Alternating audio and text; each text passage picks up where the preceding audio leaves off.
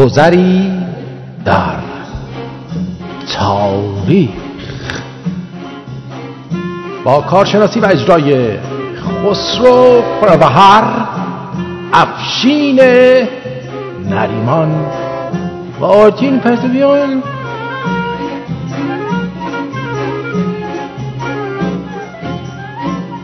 ساعت سه بعد از ظهر به وقت تورنتو اینجا رادیو شمرون با گذری در تاریخ از استودیوی رادیو شمرون در پنت هاوس CN Tower در خدمتتون هستیم در کنار افشین نریمان در زیرزمین کاخ سفید و آقای خسرو فروهر در پیست اسکی اتریش. با شما هستیم. امیدوارم که حالتون خوب باشه. درود ویژه دارم خدمت سروران گرامی. در خدمتتون هستیم. منم درود فرستم خدمت شما و همه شنوندگان عزیزمون. خوشحالم که یک بار دیگه یک هفته دیگه در خدمت شما دو دوست عزیز هستم و بریم که داشته باشیم تاریخ ایران رو با کارشناسی آقای خسرو فرور عزیزمون شروع کنیم. بگیم تاریخ رو به مردم. منم درود میگم به تو افشین گرامی آرتین عزیز و شنوندگان خوب برنامهمون. امروز در برنامه افشین جان می‌خوایم دیگه درباره اردشیر پاپکان فرزندش شاپور یا شاپور بزرگ و همچنین نگاهی هم به مانی خواهیم داشت. امروز چون خیلی دربارهش پرسش شده و چند, چند قسمت از خود مانی رو خواهیم خوند و بعد مناظره هایی که در درباره پادشاهان ساسانی بین بین مانی و کرتیر انجام شده بود. امیدوارم برنامه خوبی باشه. خوشحالم که امروز روز یک شنبه شما هر دوتاتون از آمریکا و کانادا به محفل یخزده ما اتریشیا وین اومدین و می‌تونیم با هم بگیم برنامه رو انجام. من اسکی بلد نیستم آرتینا بلد نیستی؟ ای بابا هی. نه شما مثل ابرو قشنگ اسکی بلد نیستی ولی اسکی بازار رو دوست داری. آره. من قبل از اینکه این بحث رو شروع کنیم یه, یه چیزی راجع به تاریخ می‌خواستم بگم هفته پیش یادم می‌رفت. می‌خواستم بگم که این منابع تاریخی خیلی مهمن. برای اینکه وقتی تاریخ رو می‌خوای روایت بشه باید مشخص بشه که از چه منابعی داره روایت میشه. به هر حال چیزایی که ما تقریبا می‌تونیم 100 درصد روش مطمئن باشیم یا 99 درصد روش مطمئن باشیم اون کتیبه هایی که به جای مونده از اون دوران. یعنی در اون زمان یه جایی رو دیوار قاری صخره یه جایی روی این تبلت ها مثلا زمان اخوانشان یه جایی خلاصه نوشته شده. و نوشته همون تاریخ همون دوره است. بنابراین اون یه چیزی که یه منبع قابل اطمینانه تا حدود 99 درصد. و بعد از اون هم دیگه تاریخ نویسایی که در اون عهد در اون زمان تاریخ نوشتن. و ازشون مثلا حالا کتابی بر جای مونده یا یه نسخه مثلا ترجمه شده بعدا همون زمان به یه زبون دیگه اینا.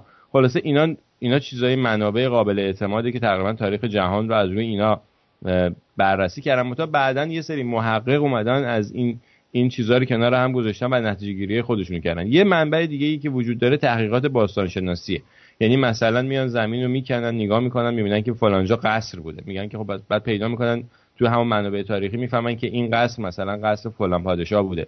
یا یه ظرف سفالی یا یه ظرف طلایی پیدا می‌کنن می‌فهمن که در اون دوره مثلا هنر سفالگری یا صنعت سفالگری یا فلسکاری در چه سطحی بوده در چه حدی بوده. و بر اون مبنا شروع می‌کنن تاریخ رو نوشتن دو مرتبه در عصر جدید. می‌خوام بگم این منابع تاریخی این چیزاست. منتها بعدا یه سری تاریخ نویس دیگه در عهدهای مختلف هم همیشه تاریخ نویسایی که با یه قرضی اومدن شروع کردن تاریخ نوشتن. مثلا هرودوت در حدود مثلا 100 سال بعد از اینکه خشایارشا به یونان رفته اومده شروع کرده تاریخ اون زمان رو نقل کردن و پر از دروغ تاریخی که نوشته. و به خاطر اینکه متنفر بود از ایرانیا یا تاریخ نویسای دیگه که بعدا حتی در عصر حاضر می نویسن تاریخ می نویسن یه سریاشون هستن که با قرض می نویسن برای اینکه ما حقیقت رو بفهمیم بعد بریم به اون منابع اصلیش رجوع بکنیم. یعنی چی؟ یعنی همون کتیبه ها همون تحقیقات باستانشناسی و تاریخ نویسانی که در اون عهد به خصوص تاریخ رو نوشتن. مثلا وقتی به تاریخ جنگ های ایران رو می‌رسیم یه سری فرمانده جنگی توی این جنگ ها حضور داشتن و مستقیم خودشون دیدن و وقایع وقایع رو نوشتن.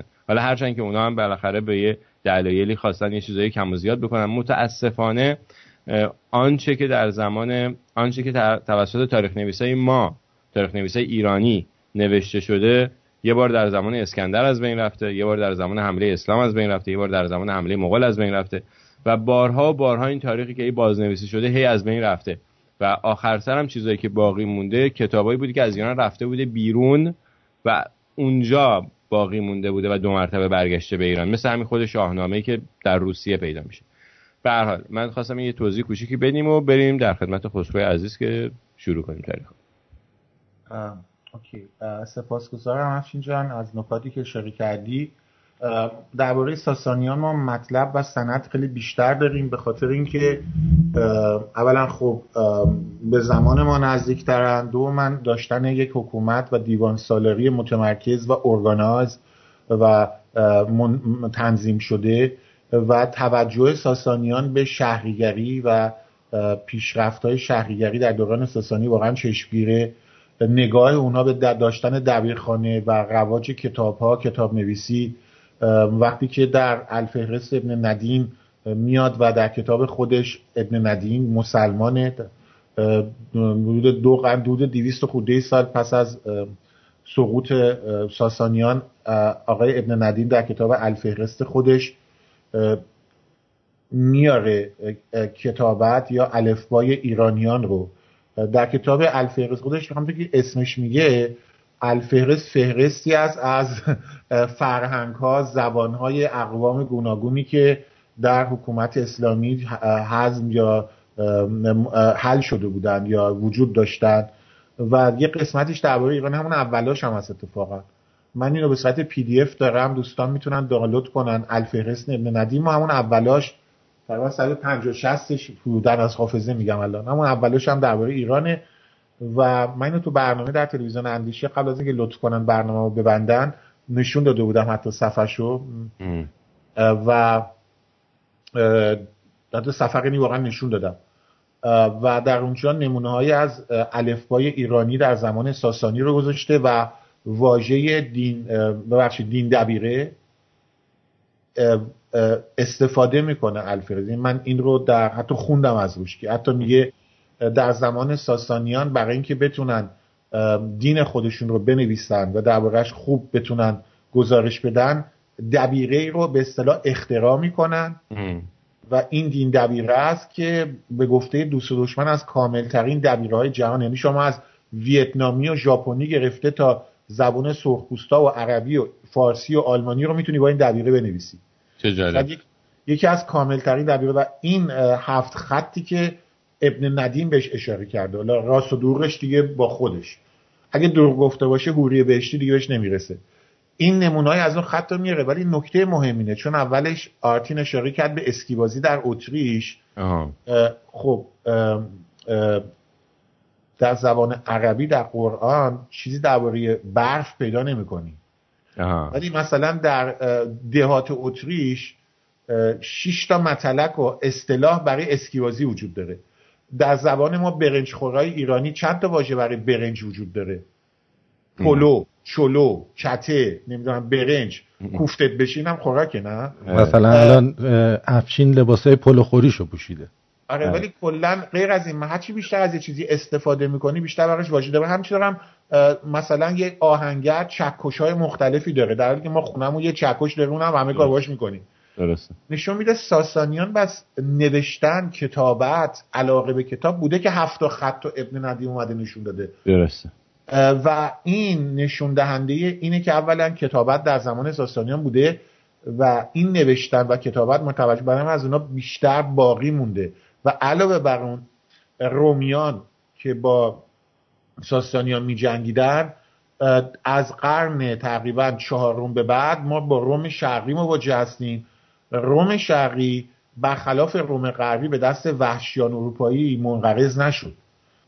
بلکه تا زمانی که محمد فاتح در قرون وسطا اومد اینجا رو فتح کرد تقریبا میشه گفت یک گاف صندوقی بوده برای کتاب های دوران آنتیک. یعنی وقتی روم شرقی ها درباره ما می نوشتن که باشون هم می جنگیدیم تقریبا از قرن چهارم تا آخر همه این نوشته ها به کنسرو شده. چی میگن؟ فارسیش میشه گفت کنسرو شده؟ نه نمیشه گفت. ولی من یعنی یه جا نگهداری شده و آره یعنی ذخیره شده و محافظت شده. خب حالا برای اینکه بعد زمان از دست ندیم من می‌خوام زود بریم بچسبیم به اینکه ما الان اردوان چهارم یا پنجم به قولی شکست می‌خوره از اردشیر در یک جنگی که در استان فارس اتفاق بله، میفته این بله. جنگ. و بعد اردشیر اردوان رو می‌کشه دیگه درسته؟ یعنی کشته میشه پادشاه آره از تاریخ مخ میشه درباره صحبت کردیم. امروز می‌خوایم درباره بعد اردشیر کجا تاجگذاری می‌کنه و دیگه فیروزآباد. در فیروزآباد پارس. اونطور که من حضور ذهن دارم. نمی‌دونستم بله. ولی حضور ذهن فیروزآباده که ما در کلا در استان فارس در کازرون در فیروزآباد نقش رستم همه جای این استان فارس شهر استخ مثلا مرکز مذهبیشون پر از آثار باستانی ساسانیانه. درست. خوشبختانه و متاسفانه. به خاطر اینکه استان فارس با خاک یکسان شد چندین با در دوران اسلامی. به خصوص در دوران اسلامی و نیست چون مرکز تمدنی ساخت و ساز زیاد بود. بعد وقتی میومدن میساختن میومدن از آجر و مساله ساختمانی قدیمی ها استفاده می‌کردن. بغداد و با مساله ساختمانی مدائن ساختن. خود روم هم همین بلا بارها سر آثار باستانی روم اومد. یعنی استان فارس بارها با خاک یکسان شد. تو ساخت یعنی اینجوری خیلی از بین ولی با این وجود تمرکزی از آثار باستانی. اردشیر پاپکان که با پدرش رو قفل توضیح دادم اگه یاد باشه. بله. هم افسانه رو گفتم. از خود ار... کتاب اردشیر ببخشید. کارنامه اردشیر رو افسانه رو خوندم که این افسانه رو همین می‌شناسن. که ساسان نمی‌دونم اومد و بابک بله. خواب دیده بود و اینا رو گفتیم. ولی از خود سکه هایی که به دست اومده ما می‌بینیم که پاپک اول یک پسر خودش رو ترجیح می‌داد به نام شاپور که این شاپور از دنیا میره. بعد حالا اومدن افسانه ساختن که اردشیر و شاپور با هم جنگ داشتن که به نظر خیلی مسخره میاد این حرف. بعد از مرگ شاپور پسر دیگهش اردشیر رو همشاه خودش یا همراه خودش می‌کنه. که این اردشیر پاپکان پادشاه میشه تاجگذاری می‌کنه دوران اشکانی رو پایان میده. برای اینکه موفق میشه نه فقط دوران ملک و توایفی به عنوان یک ملک به اصطلاح از یک قسمتی بلکه موفق میشه تقریبا تمام ایران اون زمان رو به اشغال خودش در بیاره. اشکانیان تقریبا من احساس می‌کنم نسبه بخشید میام من فکر می‌کنم که این اینی که چندین بار تو تاریخ ایران اتفاق افتاده که مثلا یه کسی یه جایی پادشاه میشه ولی بقیه یک جاها قبولش می‌کنن بدون اینکه جنگی اتفاق بیفته. یا خیلی کم این جنگ ها پیش میاد. من فکر می‌کنم بیشتر حالت دیپلماسی داشته. یعنی با نامه و نگاری و با اگریمنت با یه جوری تایید کردن همدیگه و حق و حقوق دادن و حق گرفتن و اینا این باعث میشه که هم یک پارچگی کشور حفظ بشه بدون اینکه جنگ بشه. همین که قبول بشه که مثلا این حکومت مرکزی می‌تونه که کشور رو اداره بکنه و زمام و امور کل کشور رو به دست بگیره. یعنی به جای اینکه ولوشو بشه به جای اینکه هرج و مرج بشه هر بستانی بلند شه بگی من خودم خود مختارم ولی یه دفعه دو مرتبه همون همگرایی به وجود میاد و همه تابع یک حکومت مرکزی میشن. درسته؟ آره ببینید مثلا ما در آلمان داریم دیگه. ببینید مثلا کشور آل... آلمانوتی البته ما اتریشی آلمانی رو آلمانی حساب نمی‌کنیم مثلا چه زیر دست اتریشی بودن تا 1806 1807 حداقل به صورت غیر رسمی زیر دست اتریشی بودن. ولی تو نگاه می‌کنی اینا در طول تاریخ خیلی تخش و پلا شده بودن. یعنی به خصوص در قرن 16 17 ملوک و توایفی دیگه سهل است. هر کدوم برای خودش شاه شده بودن. تو بایرن یا باواریا تو باده نمی‌دونم پرویس آستریا که برای خودش هابسبورگا بودن. ولی با این وجود همیشه خودشون رو به هم نزدیک می‌دونستن. ایرانیا همیشه خودشون رو به هم نزدیک می‌دونن. حتی خارجی ها میومدن ایران رو فتح می‌کردن. می‌بینیم به خود کشور ما ایران می‌گفتن. مثلا من ترک ها همیشه ما ایران می‌گفتن. درست و بعد هم حتی میومدن لقب شاه شاهان یا پادشاه رو برای خودشون انتخاب می‌کردن. حتی لقب پادشاه از ایرانی میره تو حکومت عثمانی. عثمانی ها به خودشون پادشاه میگن. یا مثلا وقتی که مولوی که آقای آرتین قرار اسم ما هم بیاره که ما هم کانادا میره اونجا بشینیم گوش کنیم شهریار می‌خواد. مولوی وقتی میره به قونیه اونجا اسم دو تا پادشاه اون منطقه از سلسله سلجوق روما کیقوباد و کیخسروه. می‌دونی؟ اینا یعنی می‌دونستن چون منطقه ایرانی نشین بود دیگه تراسی سقی کرد و ارمنی هم برای ما ایرانی هستن. ببین می‌خوام بگم برای همین تو وقتی میگی برخلاف آنچه که مخالفین میگن ما یه هویت ملی داشتیم. خودمون هویت ملی خودمون رو باور داشتیم و قبولش داشتیم. درسته. اینکه رومی ها نمیفهمیدن مسئله رو تاریخ نویسان رومی گفتن پرژیا دلیلش این بوده که رومیا هویت ملی نداشتن. درسته. رومیا خودشون رو رومی می‌دونستن ایتالیایی نمی‌دونستن. یکی از نکاتی که الان نمی‌خوام وارد جزئیات بشم چون افشین دعوا می‌کنه شما اگه برید گوگل کنید تاریخ تبعیت یا تبعه شدن امپراتور رو بخونید در دهه ها یا صده های اول اقوام ایتالیک به آلمانی میگن ایتالیک یعنی اقوامی که در اون چکمه هست شبه جزیره ایتالیا. به اونا میگن اقوام ایتالیک. die italische Stämme به آلمانی. اینا تبع روم نبودن. آه. اول تو باید رومی می بودی اگه 20 کیلومتر اون‌ورتر بودی پنج رومی حساب نمی‌شد. یعنی جزء امپرات بعدا میان مثلا حالا حوزه بکنم اول پیش از میلاد اگه حافظه شدم اقوام ایتالیک هم بهشون تبعیت میدن. داخل آدم میشن. بعد شروع می‌کنن به مرور زمان به اقوام دیگه هم تبعیت میدن یعنی تو می‌بینی هویت ملیشون وجود نداشته و تا آخر هم بهش می‌گفتن das römische Imper Imperium Romanum. نمی‌گفتن Imperium Italicum. می‌دونی؟ بعد چون اینا به خودشون Imperium Romanum می‌گفتن به ایرانیان می‌گفتن ایمپریوم پرسیکو مثلا. حالا من اینو از حافظه گفتم و معلم لاتین هم دوام نکنه. درست. ولی ما خودمون مشکلمون که یونانیا هویت ملی نداشتن. خب حالا برگردیم به این جواب پرسش مرسی خیلی ممنون. بریم به 1800 900 سال پیش تقریبا درسته؟ شنوندگان زنگ بزنن از من حمایت کنن. امروز نه خوبه. من می‌خوام نه می‌خوام که حیف آخه این تلفن نمی‌گیریم. تلفن می‌گیریم مگه؟ نه نه جواب تلفن نمی‌گیریم نه. نه تلفن نمی دعوت نمی‌کنن. آره. می‌خوایم بریم که می‌خوام یعنی از دست نره وقتمون برای باشه بس اردشیر رو من یه قسمتی حالا میشه اردشیر رو یه ذره دور بزنیم. می‌خوام برای اینکه درباره این مسئله که تو گفتی نباید صحبت کنم ولی می‌خوام صحبت کنم یه قسمتی رو براتون بخونم از پسر اردشیر. چون درباره تاجگذار اردشیر بسیدی ما تو نقش رجب که تو همون نزدیک مرف دشته نزدیک های تخت جمشید کتیبه شاپور اول رو داریم. این اردشیر و شاپور تو نقش رجب و نقش رستم و فیروزآباد یک سری آثار باستانی برای خودشون باقی گذاشتن. بسیجی هم الان با کلنگ برن خرابش کنن. اهورا مزدا. برات می‌خونم. مضمون سنگ نوشته رو برات می‌خونم. میگه خودش رو تعریف می‌کنه. میگه من کی هستم؟ OK. بعد میگه من مزدا پرستم. خداوندگار شاپورم. خداوندگار اینجا. اومدن نمیگم کیا. دشمن های ایران گفتن به خودش خدا می‌دونسته. نه آقا. واژه Lord به انگلیسی هم معنی خدا میده تو Bible. هم معنی Lord میده. اشرافی. درست. افشین جان پارتین جان. حالا اینا به ما که می‌رسه Lord و می‌کنن خدا یعنی به خودش گفته خدا ولی وقتی به خودشون می‌رسن نمیگن لورد فلان و لورد فلان ادعای خدایی کرده. یعنی اینجا یه سری خصومت رو می‌بینی.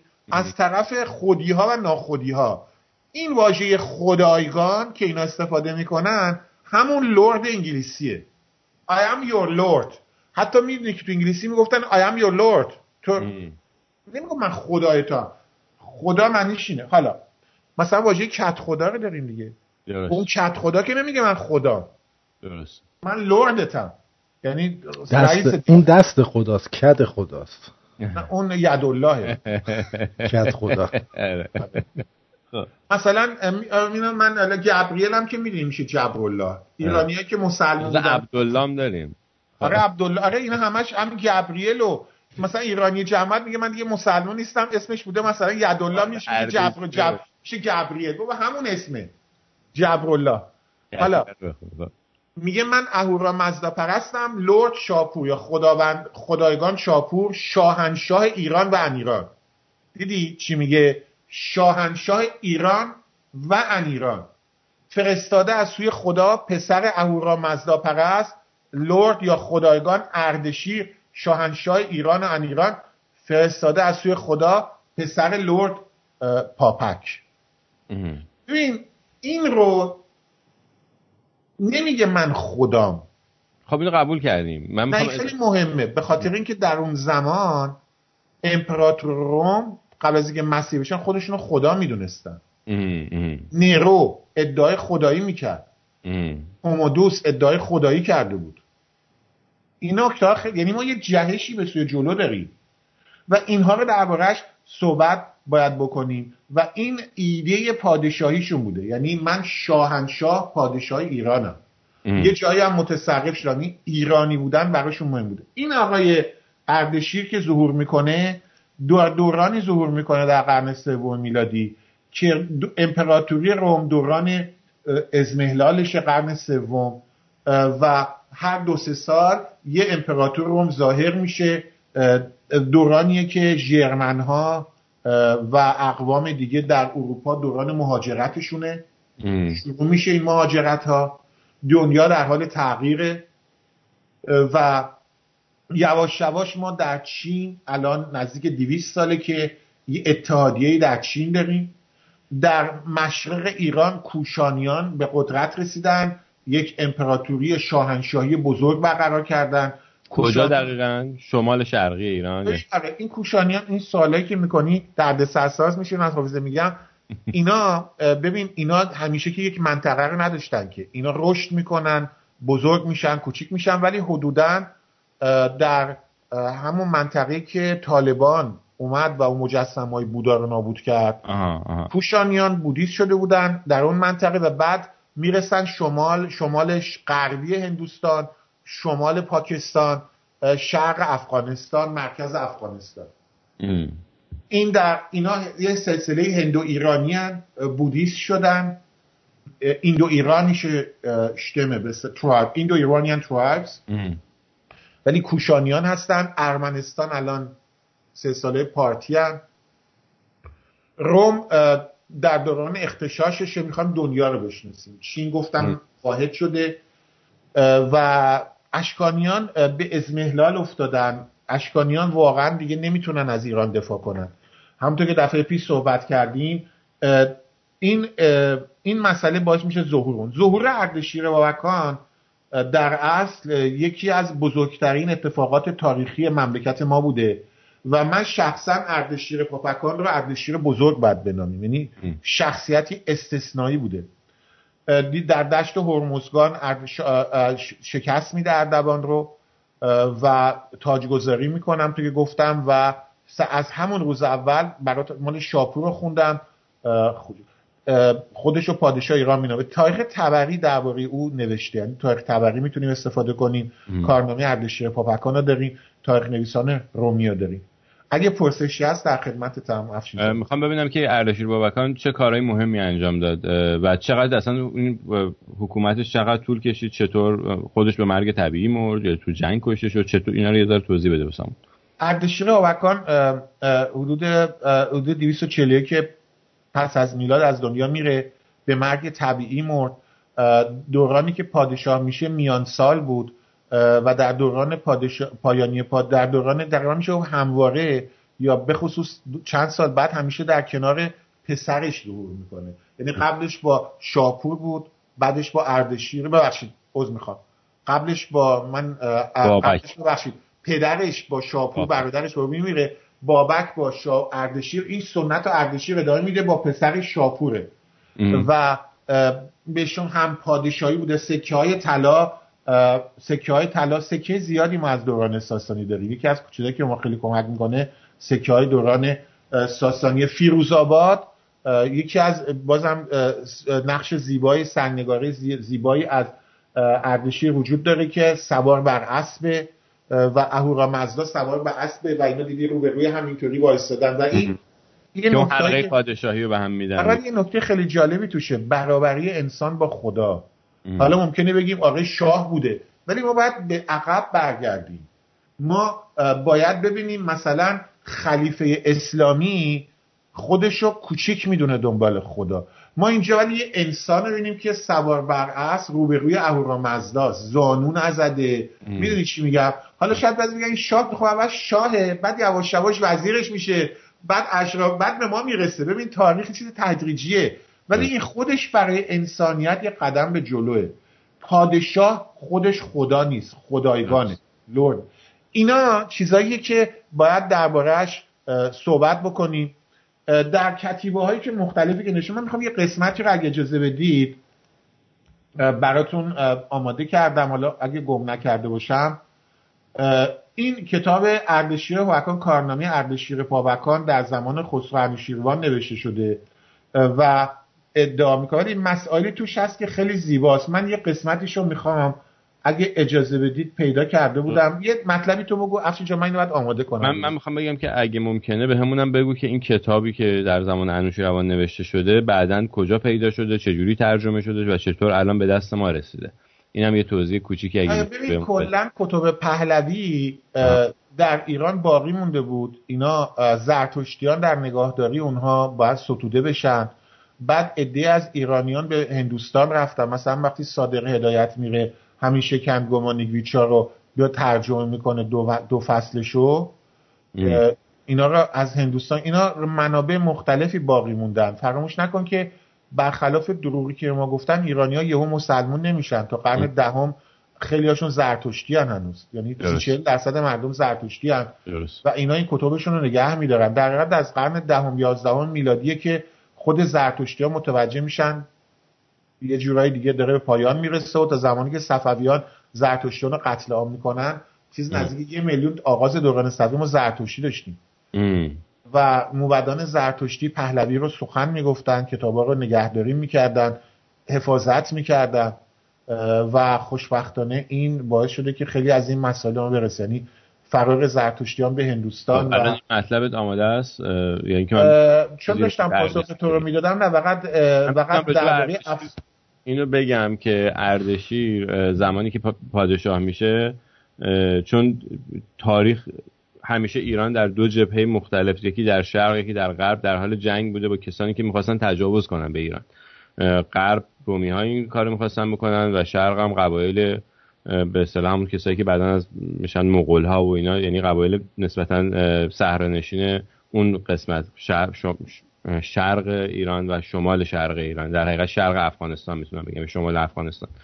به هر حال چون در این دو جبهه دائم داشتن میجنگیدن همیشه ارتش آماده لازم داشتن که در این دو جبهه بتونه مقابله بکنه. چون اینا مثلا یه سال حمله می‌کردن یه سال حمله نمی‌کردن. و زمان اشکانیان هم اینطوری بود که هر وقت که جنگی پیش می اومد اینا می‌خواستن از قبایل و.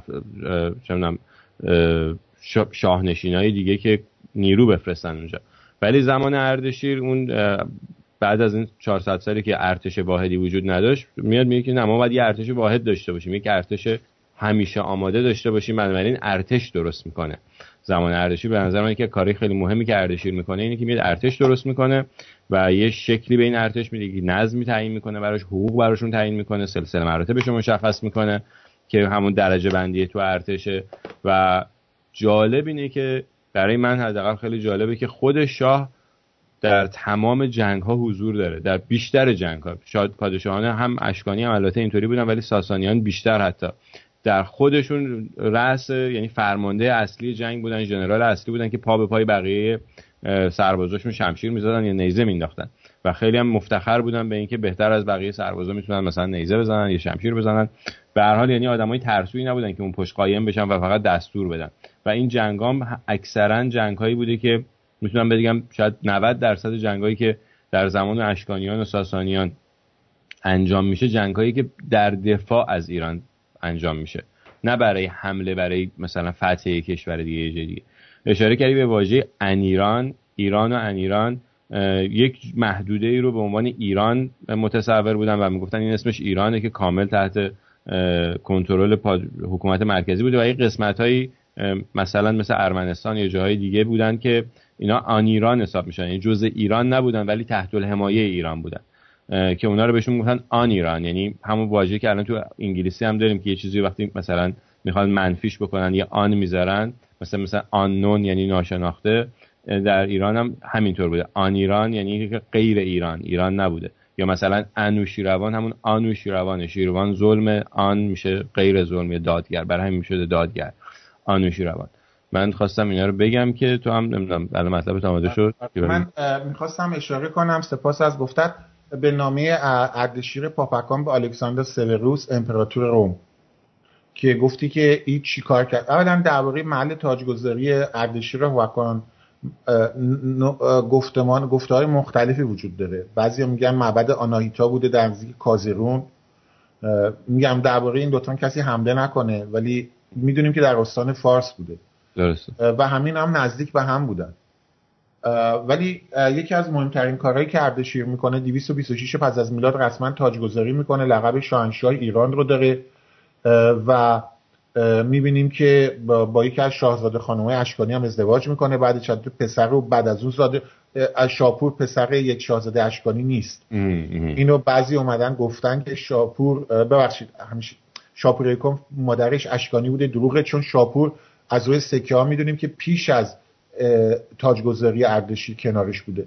ولی با شاهزاده خانم اشکانی هم ازدواج می‌کنه. ما می‌دونیم که خاندان اشکانی در دوران ساسانی قتل عام نمیشن در حکومتن در چیزا. ولی نکته ای که اینه که جنگ هایی که با رومیا داشتن من اینجا برای قسمتی رو آماده کردم. می‌خوام مطلبی که درباره الکساندر سوروس 228 میلادی نگاش به روم می‌خواد انتقام بگیره. شکستهایی که اشکانیان از رومیا خوردن. و نامی به الکساندر سوروس میفرسته. اینجا می‌خوایم درباره قصه صحبت کنیم و چیزا هم باید ساده صحبت کنیم. آرتین جان. آرتین جان اسکندر به انگلیسی چی میشه؟ الکساندر. یعنی تو اینجا می‌بینی؟ دمت گرم. اولا آقای اردشیر ما به آلمانی میگیم Artaxerxes اسم پادشاهان هخامنشی هم هست. درسته؟ افشین بله بله. یعنی تو داری یه نفر که اسم پادشاهان هخامنشی روشه بعد طرف مقابل امپراتور روم زمانی که تاج گذاری می‌کنه اسمش چیه؟ اسکندر. و ما الان باید خودمون ببریم به دو هزار سال پیش مردم تو سمبول ها خیلی زندگی می‌کردن. سمبول ها خیلی مهمتر بود از امروز برای ما. این یه چیزی که ما خیلی فراموش می‌کنیم. مثلا مثلا ما هیروگلیف های مصری همه سمبولی کرد حتی با که می نوشتن دیدیش قوس می‌دادن و خیلی چیزا اینا. همه چی نمایشی سمبولی بود. سم... رنگ ها خیلی مهم بود. سمبول ها خیلی مهم بودن. و این هم یه مسئله مهم بود. من اردشیرم از خاندان هخامنشی چون خودشون رو به هخامنشی ها نسبت می‌دادن. گفتن به اونا نیاکانمون. حتی نوشتن. و این هم اسم در یه نامه می نویسه اولا 400 تا سوار ایرانی رو از این زیره های دپش به اصطلاح آمیانه اینو سوار می‌کنه میفرسته الکساندر به روس و برمیگرده اینجا میگه که گورتو گم کن. اینجا مال نیاکان من بوده. و نامش تقریبا نامه این گونه است که میگه که من اردشیر فلانم پسر فلان پسر فلان. اینجا آسیا سرزمین نیاکان من بوده. خونه بابام بوده به اصطلاح. درسته. برو. رابطه بکش برو. و این حالا اینو من خیلی ساده عنوان کردم ولی این باز نشون میدهنده هویت ملیه. هویت ملی تاریخیه که شما حساب کن قرن چهارم پیش از میلاد اسکندر اومده. اینا اینا قرن سوم پس از میلاد. یعنی چیزی فکر کنم اگه اشتباه 700 سال مثلا 650 700 سال گذشته. ببین افشین 700 سال چیز کمی نیست بودم 500 سال البته گذشته بعد نه دیگه اخوامنش 320 330 اسکندر 320 میمیره پیش از میلاد. 320 تا ببرین ور از اون ورم 226 تا بهش اضافه کن چقدر میشه؟ 500 خورده. ای 500 خورده. آره من چیزی نزدیک 600 سال دیگه بله. اوکی آخه من گفتم قرن چهارم پیش از میلاد قرن سوم اینا رو اینطوری حساب که مسئله نیست خب. ولی 321 اگه از روزه دوشه اسکندر مرد اگه اشتباه بله، نکنم. 320 321 پیش از میلاد مرد. این هم 226 آره. بره بیرون اونام قبول نمی‌کنه جنگ ولی ببین 550 600 سال چیز کمی نیست بله خیلی زیاده درسته. و تو این حافظه, این حافظه تاریخی تو ذهن ما مونده. درسته.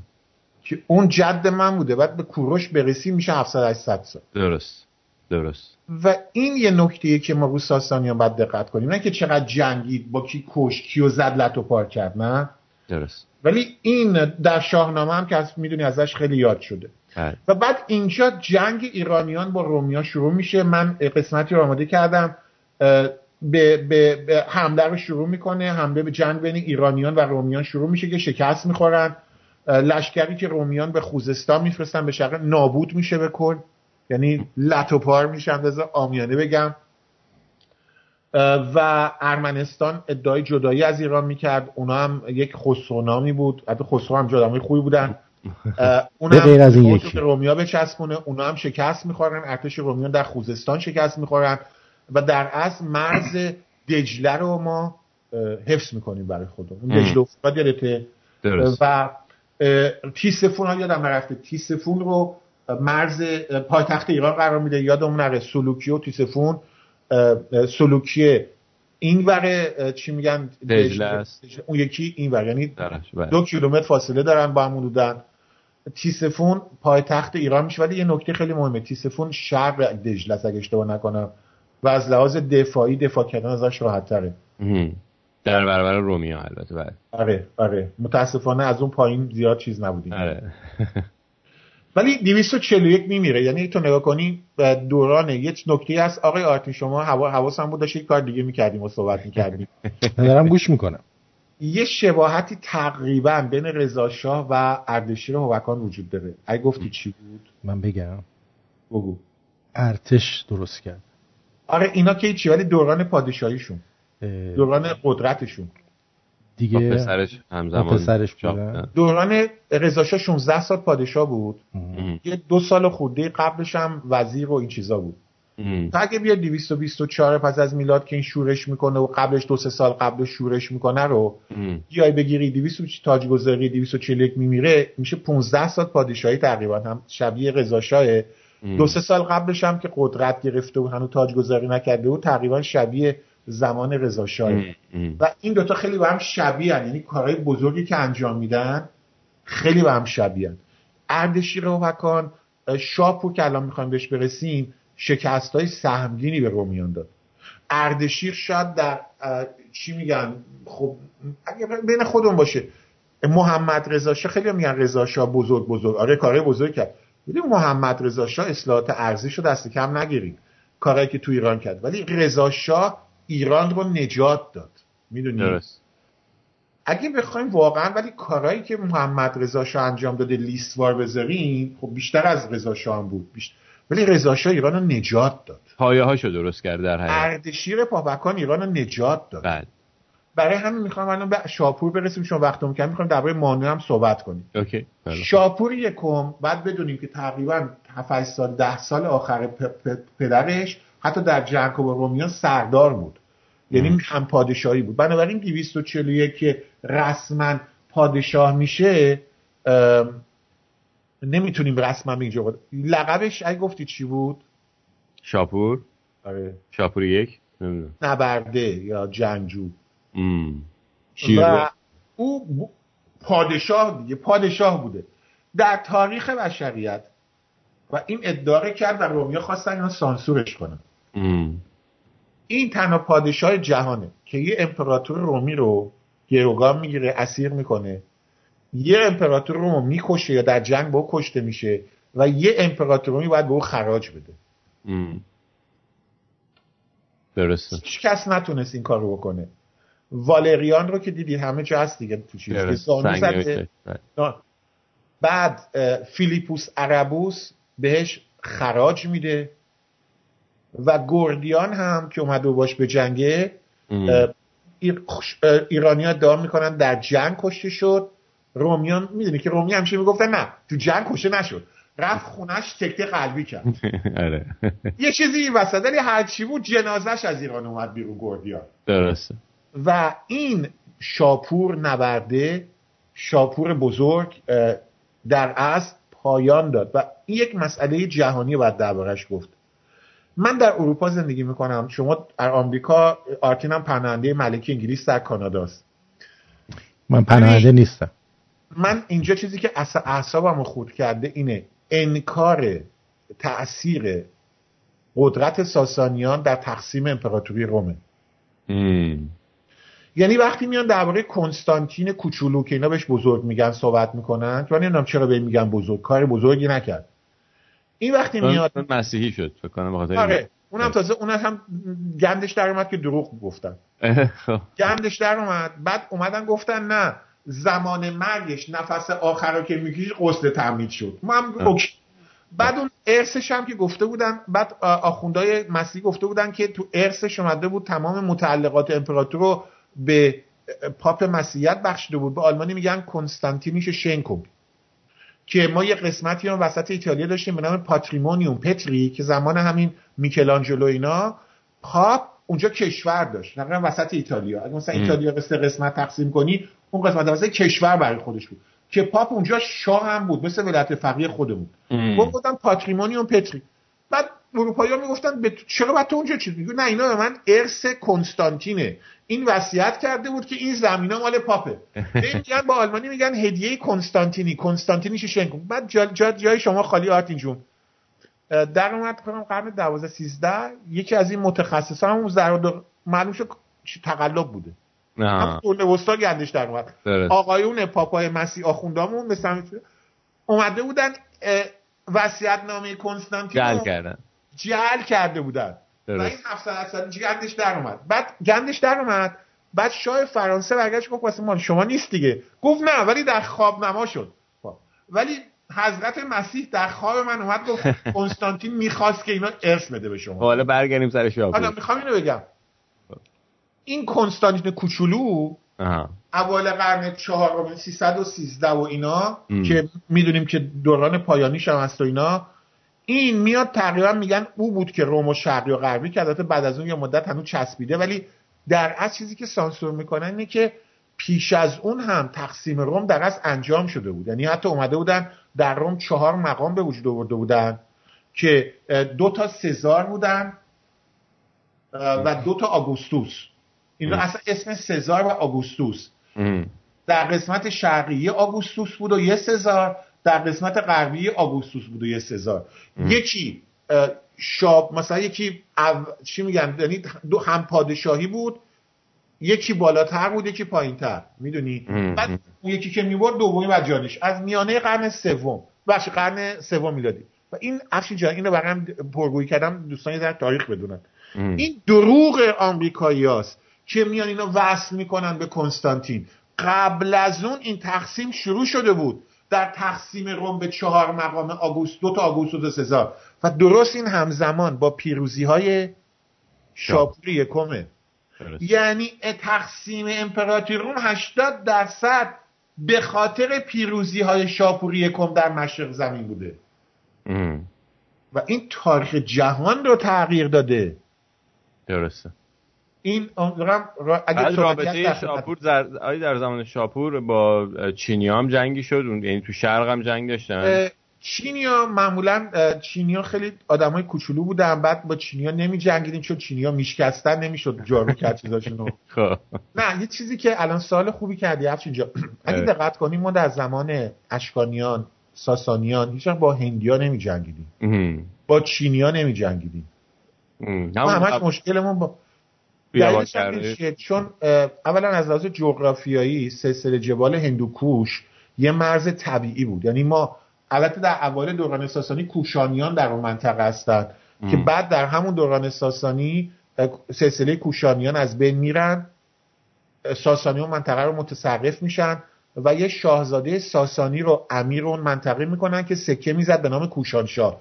برای نمی‌خوام کسایی که ادعا می‌کنن فدرالیسم به خاطر که میگن پادشاه یعنی شاه شاهان اینا تاریخ خوب نخوندن افشین جان. اگه یه شاهزاده ساسانی رو والی منطقه می‌کردن اون اجازه داشت به خودش بگه کوشانشاه بگه سکاشاه. ولی شاهزاده ساسانی بود. درسته. می‌دونی چی میگم؟ بله. و ما سکی... اون موقع اینجوری اداره می‌شده دیگه کشورها. نه تو بگم نه دلیل داره. مثلا همین لقب کوشانشاه و از تصرف منطقه کوشانیان تا زمان شاپور دوم بعد دیگه کوشانشاه نمیگن حتی به خودشون ام. فقط اون ببین چون یه منطقه تازه متصرف شده است یه ده. شاهزاده ساسانی میفرستادن که منطقه رو بتونه آرامش بده ام. حالا بعد با چینیا در جنگ نداشتیم باز هم اینجا یه چیزی که فراموش می‌کنیم صحرای گوبی آسیای میانه است. منظورم همونه که باز یه فاصله بزرگ بین ما مینداخت. می‌دونی چی میگم؟ و شاید هم زیادی متمدن بودیم. وحشی ها معمولا در غرب ما بودن. ما هیچ وقت با هندوها و چینیا جنگ نداشتیم و خودت هم می‌دونی پس از پایان دوران ساسانی شاهزادگان ساسانی به چین پناهنده میشن و می‌دونی که دو پسر یزگرد روانشاد زندیات یزگرد سوم با دختر امپراتوروم عروسی می‌کنه. و تا میانه قرن نهم میلادی هم فرزندان و نوادگانش در یکی از استانهای چین استان دارن. خب حالا چرا اینا به خودشون گفتن کسرا؟ کسرا ما نمی‌گفتیم. عربا خسرو نمی‌تونستن بگن. خسرو یعنی کسرا. آه اوکی. تاق همینم رفته تو خسرو خسرو رو کردن کسرا. درست. اوکی کسرا جان یک بریک کوتاه بگیریم. آره آره. یه آهنگی چیزی بذار. آره یه بریک. نظر درباره سعود شاهنشاهی نه این تکراریه. نه ای ایران. خودش سلیقش خوبه می‌ذاره. سلیقه داره؟ سلیقه آره. دارم بابا. اصلا کارم اینه که بخوایم درباره مانی هم صحبت کنیم یه رو 20 دقیقه. یعنی خودت توضیح میدی. کارت کنم تو رو؟ از برو بریم. ولی زیاد که وارد جزئیات نشدم. نه نه. درفش درفش کبیان ای کهنترین درفش پرچم هخامنش. دکتر زرتاش ستوده این آهنگو نوشته. متنش از دکتر ستوده است. آهنگش هم دکتر ستوده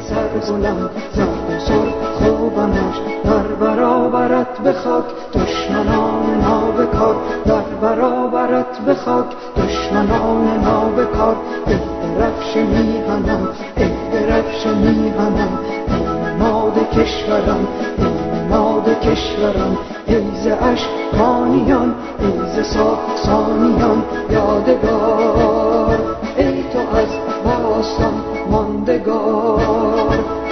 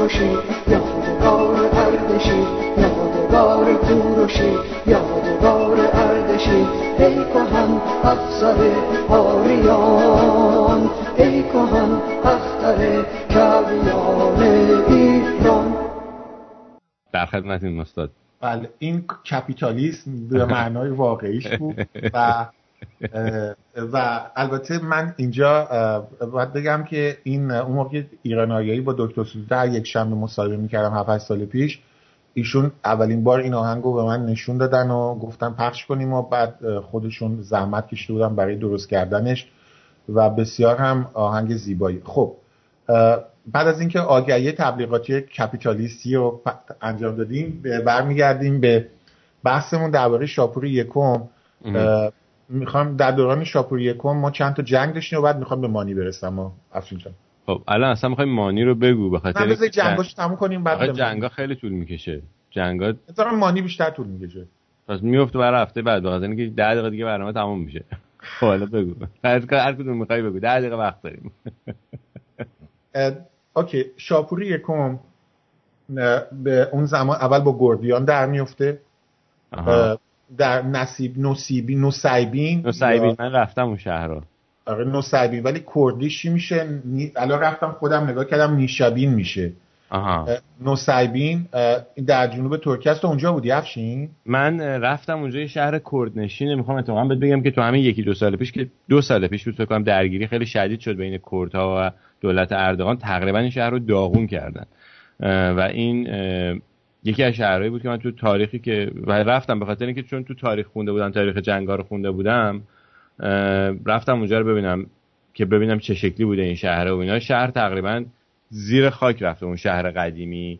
و یه قسمتی اون وسط شهر رو یه کلیسا توش پیدا کرده بودن در آورده بودن. یعنی بعد مثلا چند تا پله شاید ده تا پله می‌رفتی پایین تا می‌رسیدی. یعنی انقدر شهر پایین تر بود. روش قشنگ شهر دیگه ساخته شده. ولی اونجا رفتم من دیدم. آره حدود سال نه دو سال پیش نیست. من من سال 2013 اونجا بودم. مارچ 2013 من اونجا بودم. بگو همه جا بودی ها؟ آره دیگه. این چیزه.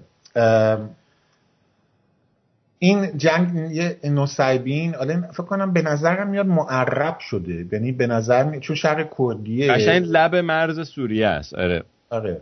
اینو معربش کردم. این اسم باید ریشه قدیمی داره ریشه کردیش نشیبین یا هم چیز بیشتر به نظر درست میاد. ولی ما چون اگه بگیم اینا بگیم به ما برمیگردن سب میگن سواد نداری. برای ما رفتیم معربش رو گفتیم که. بگن شهر آمدم که خیلی می‌دونی شهر مهمیه در اون منطقه الان شده دیار بکر. همون دیار. بکر. انتاکیه بودی؟ در سوریه؟ انتاکیه هم بله. اونجا من انتاکیه بوده یه یه ماه یه ماه بودم. بخاطر اینکه می‌خواستیم بریم تو سوریه. انتاکیه تو ترکیه اصلا آره آره. آره. حتی موزش هم رفتم دیدم همه این کاشیکاریا و اینا انتاکیه هم جنگ های بزرگ بوده. ما اه. اینجا می‌دونی من یه آدمی هستم که خوشم مثلا اساسودا هم این کارو می‌کنه همیشه میگه زنده یاد مزید ما ایرانیا یه ذره به تاریخمون بی‌محلی می‌کنیم.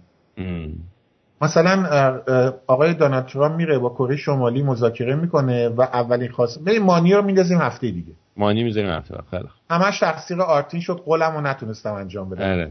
ولی دفعه هفته دیگه واقعا می‌خوایم درباره مانی کلا صحبت کنیم. پس الان یه دونه این جنگای شاپور رو بگو از مثلا اون جنگا رو میگم دیگه. ببین فقط اینو می‌خوام بگم.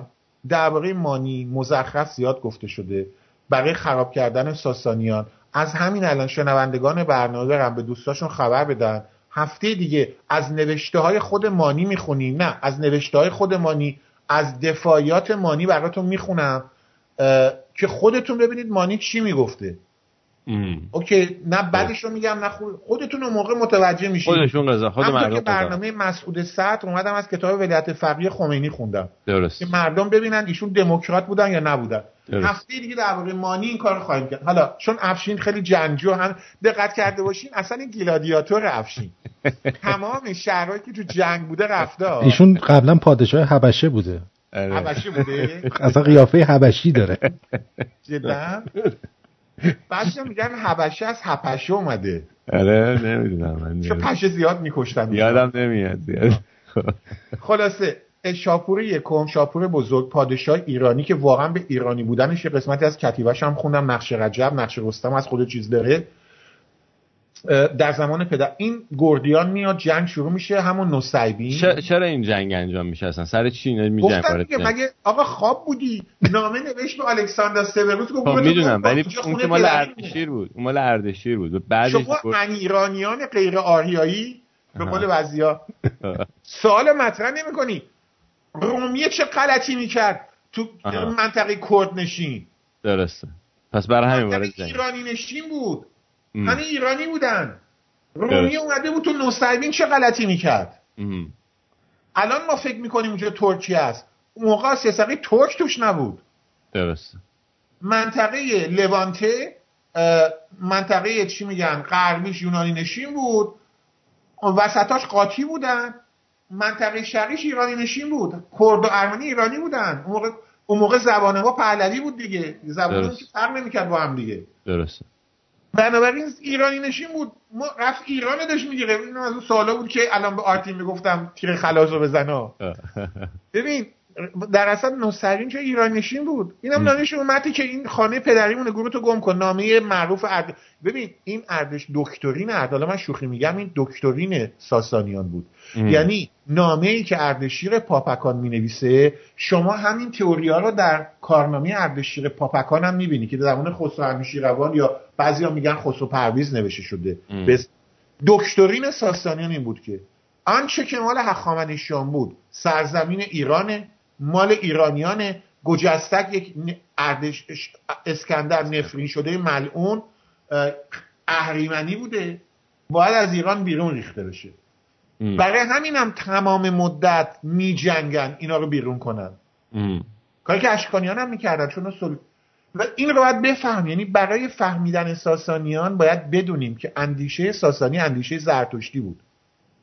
درست. از دید اونا یونانیان و رومیان فرزندان دروغ بودن دروغوند بودن دیو دروغ بودن نجس بودن کثیف بودن.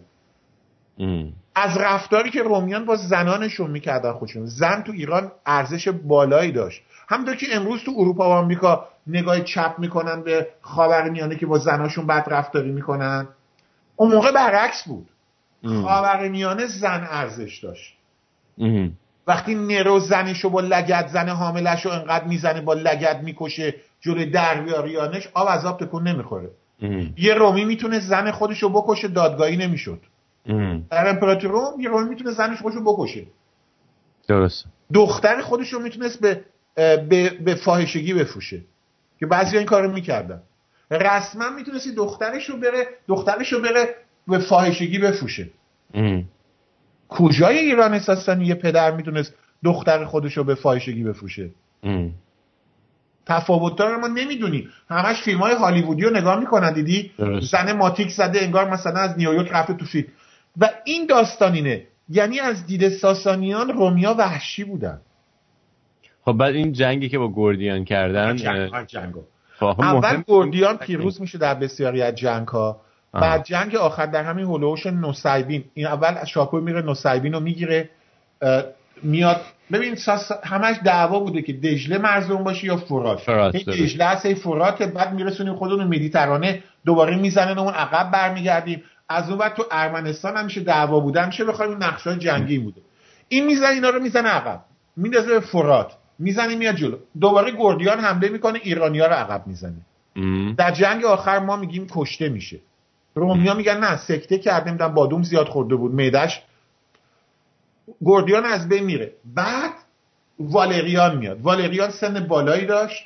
اون موقع روم مشکلات مختلفی هم در مرزش با ژرمنا داشت. والریان با هفتاد هزار سرباز میاد. انتاکیه الان این قسمت رو آماده کردم. والریان یا والریانوس که می‌دونی که اسیر میشه این بنده خدا یعنی گردیان در از دنیا میره میمیره در جنگ با والریان حالا ظاهر میشه. والریان یه امپراتور با تجربه بود. چون با جنگ با ایرانیان کشته میشه تو کتاب میگن ضعیف بود. ولی زندگیشو می‌خونی امپراتور با تجربه بود. قوی بود. ولی خب خدا رحمتش جنگ ولی کشته نمیشه. تو ایران دستگیر میشه. ولی چون آره. آره آره. با هفتاد هزار امپراتور رومی میاد میجنگه در نزدیکی انتاکیه با ارتشیر. شا... انتاکیه تو بودی دیگه. کجاست انتاکیه حدودا؟ انتاکیه جنوب یکی از جنوبی ترین شهرهای ترکیه آره است. تو یه حالت زائده به ترکیه وصل تو اون زائده هست. آره دقیقا. هم یعنی در, در حقیقت تو می‌بینی ساسانیان دارن میرسونن یواش یواش به آسیا بله. صغیر خودشونو می‌خوان وارد رومیا رو بیرون کنن. در اونجا یکی از بزرگترین جنگ های تاریخ ایران انجام میشه. شاپور بزرگ یک نقشه جنگی به اصطلاح دبش می‌کشه و هفتاد هزار لژیونر رومی محاصره میشن تارومار میشن به اصطلاح آمیانه پدرشون در میاد یک جواهر معروفی کامیوش میگن مانندی است به صورت چیز این نقش که نشون میده شاپور خودش دستشو می‌ذاره رو شونه والریان به علامتی که خودم والریان رو اسیر گرفتم در جنگ. گلف رومیو ادعا می‌کنه هم چیزی نبوده والریان اسیر نشده. خالی بندی. حالا یه نکته جالب راجع به این جنگ اینه که این والریان که اسیر میشه به علاوه یه تعداد زیادی سرباز ده ها هزار سرباز هم اسیر میشن. هزار دیگه و اسیر که میشن اینا رو میفرستن به ایران و یه صدی هست به اسم صد قیصری که معروفه. اینا در ازای این به اصطلاح مجازاتشون میان اون صده رو می‌سازن. یعنی قتل عام نمیشن یا برده نمیشن.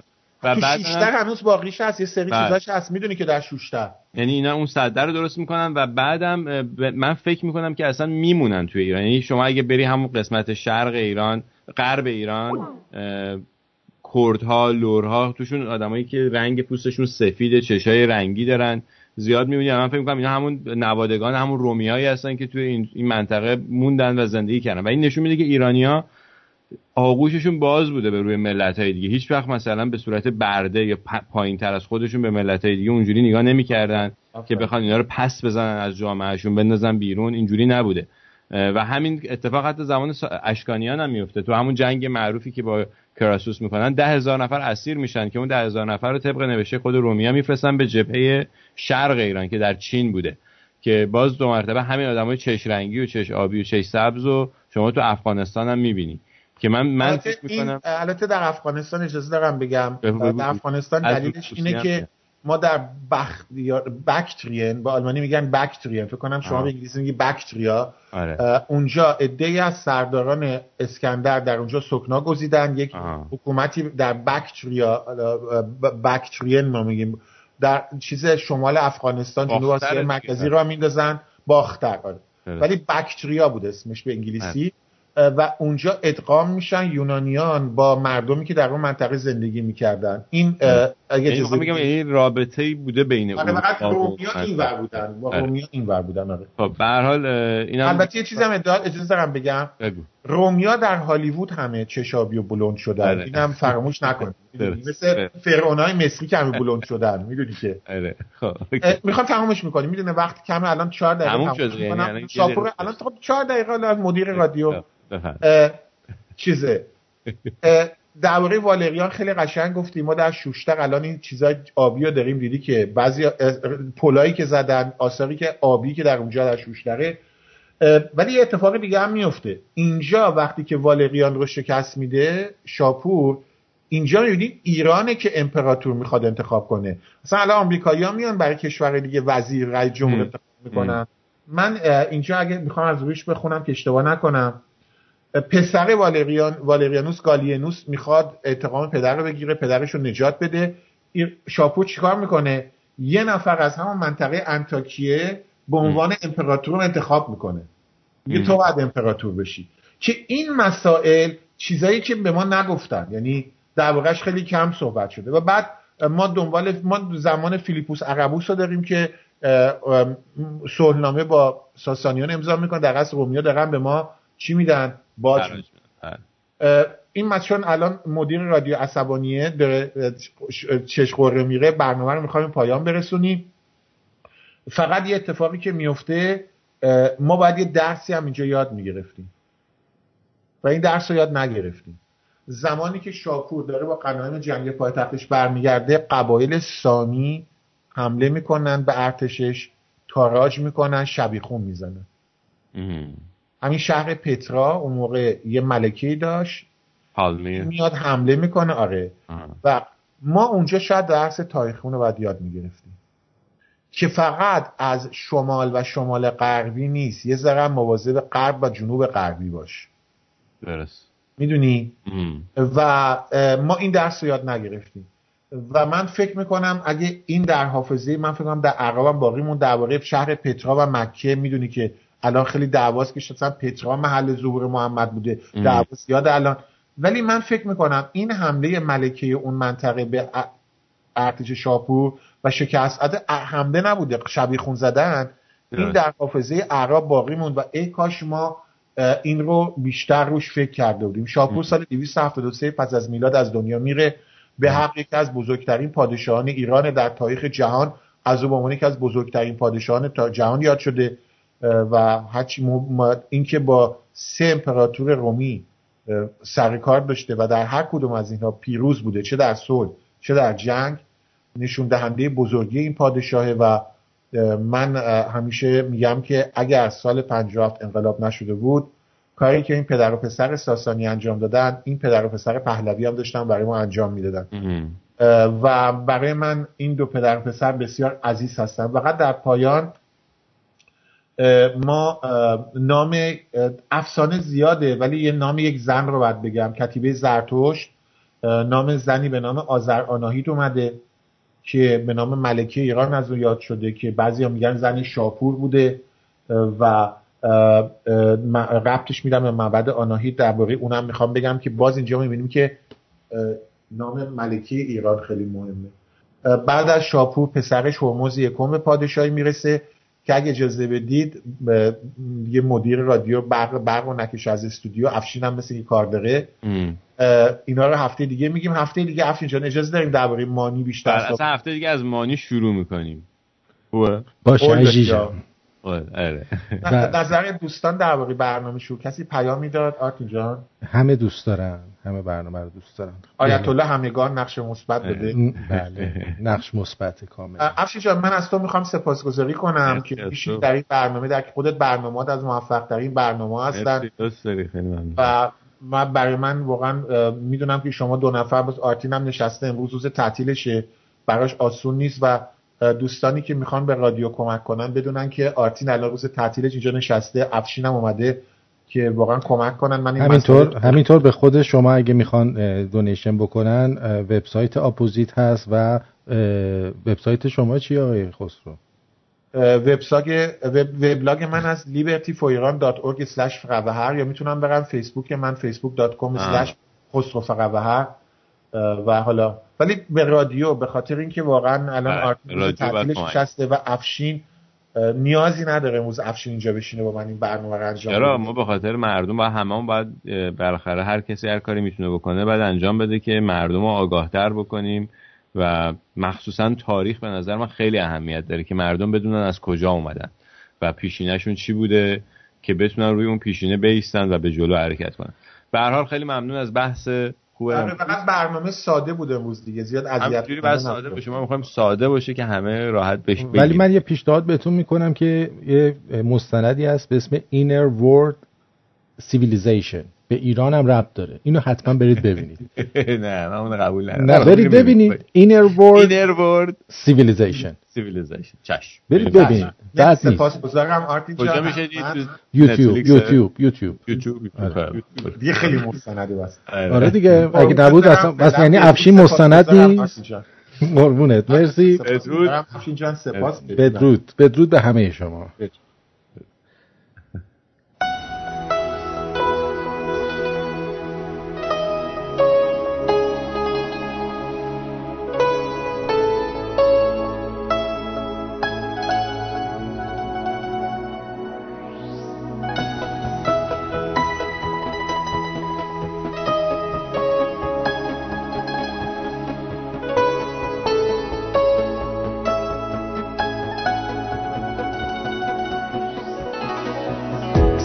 ساقی بده پیمانه زانمه که بی خیشم کنم بر حسن شور انگیز تو عاشق تر از پیشم کند زانمه که در شبهای غم بارد فروغ صبح دم غافل کند از بیش و کم فارغ ز تشویشم کند فارغ ز تشویشم کنم.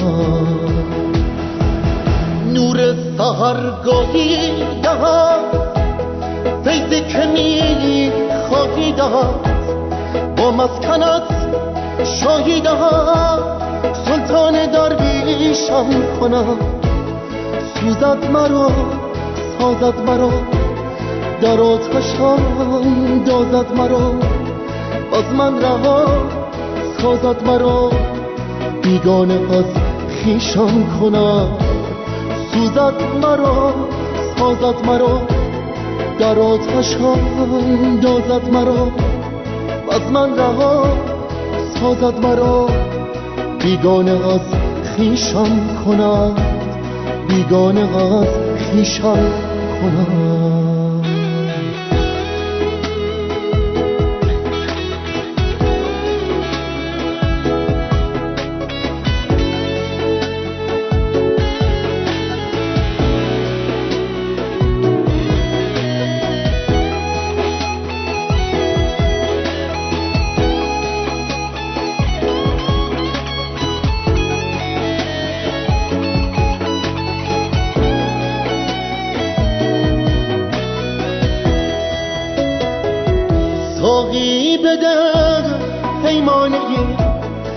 کنم که بی خیشم کنم بر حسن شور انگیز تو عاشق تر از پیشم کند عاشق تر از پیشم کند عاشق تر از پیشم کند عاشق تر از پیشم کند عاشق تر از پیشم کند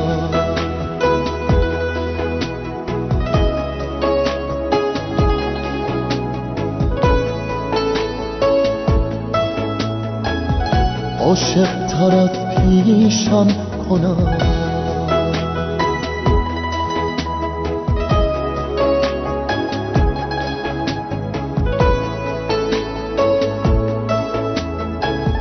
عاشق تر پیشان کنم.